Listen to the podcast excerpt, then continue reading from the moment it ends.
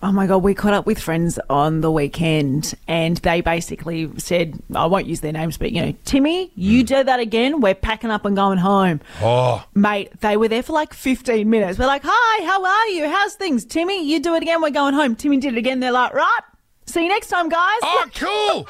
I thought you were going to say they were there for No. seven hours and Timmy kept doing it. No, packed up, went home, stood by it. Yeah, cop that, Timmy. I bet you he didn't see that coming, did he? No, and Yeah. cried and cried and cried. Good. And you know what else he did? He learned, he learned, he learned. Six two four two one zero six three is the number. See, I'm taking one for the team there, Kristen. You're welcome.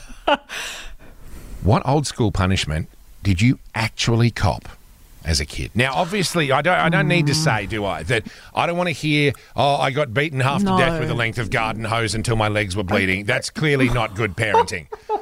But I'm talking about, you know, like you, you get those those threats, like, oh, if you don't behave, uh, Santa Claus won't come this year, or you know, you'll get a lump of coal in your Christmas stocking. Mm-hmm. But I feel like no one ever actually backed that up, or did they? But Annette from Gungarland joins us Oh, now. Uh, Annette. Annette, for you, it wasn't the soap in the mouth; it was a different kind of punishment. Tell us what happened to you.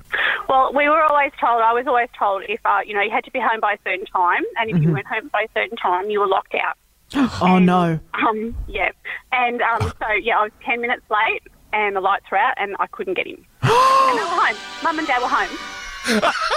So They actually So- locked you out of the house. what happened? They locked, Uh, me, they locked me out of the house. I sat on the back veranda for two and a half hours in the dark. Oh. No, that's awesome. because this is this was before mobile phones or anything Yeah. like and you know and my brothers were peering through the window and they're like mouthing to me we can't open the door Yeah, and then you know what?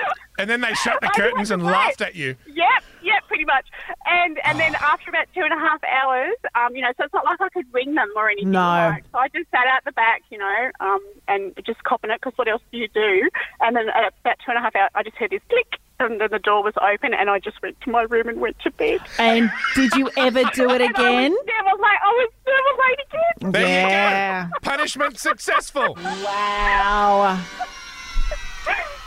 Annette, that is magic. I love it.